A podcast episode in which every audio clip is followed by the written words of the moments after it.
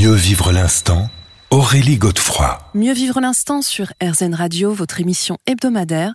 Pour prendre conscience de l'instant présent, on se retrouve pour la dernière partie de cet entretien avec Romain Dian.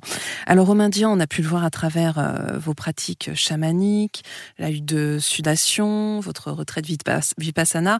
En fait, vous avez multiplié les, expériences pendant ces, quelques années. Euh, aujourd'hui, votre vie, c'est quoi?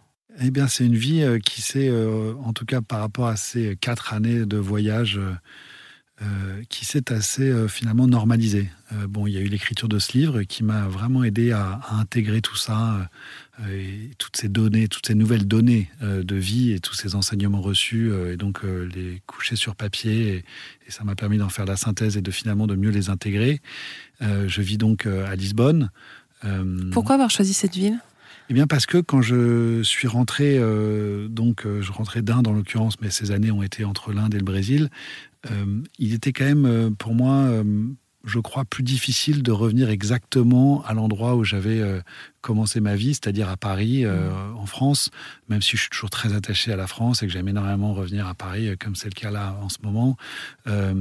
mais il y avait voilà, ce sentiment qu'être en Europe du Sud, dans une ville comme Lisbonne, qui est aussi une ville où, qui est en, développement, c'était intéressant. Et il y a évidemment là-bas le lien au Brésil aussi, mmh. la culture, il y a une part de la culture quand même qui est commune.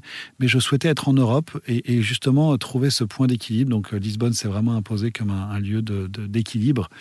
Et euh, j'ai eu envie, euh, bon, j'ai un fils qui est né pendant l'écriture du livre.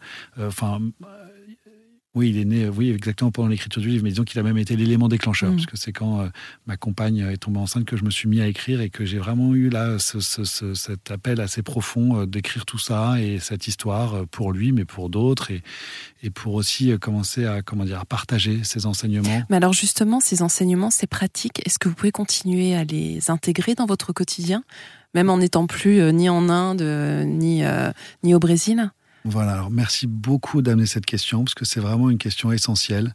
Euh, et c'est justement pour moi très important. Et je l'ai compris au bout d'un moment. J'ai compris qu'en fait, continuer sur ce chemin, c'était aussi peut-être euh, il y avait une part de fuite ou en tout cas euh, qu'il y avait un stade où il fallait peut-être euh, intégrer tout ça. et donc, sinon, ça pouvait peut-être se devenir une collection d'expériences spirituelles et qu'en fait, toutes ces expériences, pour moi, n'ont vraiment de valeur et d'intérêt que si elles sont intégrées à la matière. J'emploie le mmh. terme matière avec des guillemets, mais on comprend ce que ça veut dire.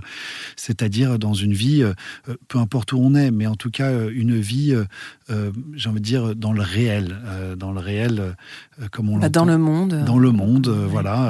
Euh, et à l'épreuve d'un quotidien. Et mm. donc, bah, aujourd'hui, euh, ces enseignements, parce que ma compagne a suivi les mêmes enseignements, on s'est rencontrés dans ces années de, voyage, et eh bien évidemment, ils sont très précieux pour nous euh, dans ce quotidien et ils restent pour nous comme une Bible. Hein, et c'est vraiment, c'est vraiment notre notre souhait, mais plus que notre souhait, c'est aussi euh, une intention, un but de donner vie à ces enseignements à travers notre propre vie euh, personnelle, privée, mais aussi dans nos projets professionnels, mmh, mmh. qui vont donc être là la suite de ce livre, euh, de, à travers tout un travail de retraite, de voyage, de création d'un centre dédié à toutes ces pratiques qui sera, qui verra le jour au Portugal dans les prochaines années.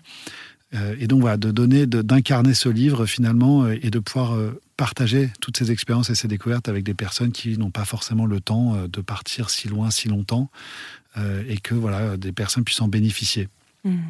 Et alors, euh, je sais pas, qu'est-ce que vous donneriez comme conseil à quelqu'un, un jeune entrepreneur aujourd'hui à Paris et qui, qui en peut plus, qui a envie de, de changer un petit peu de vie?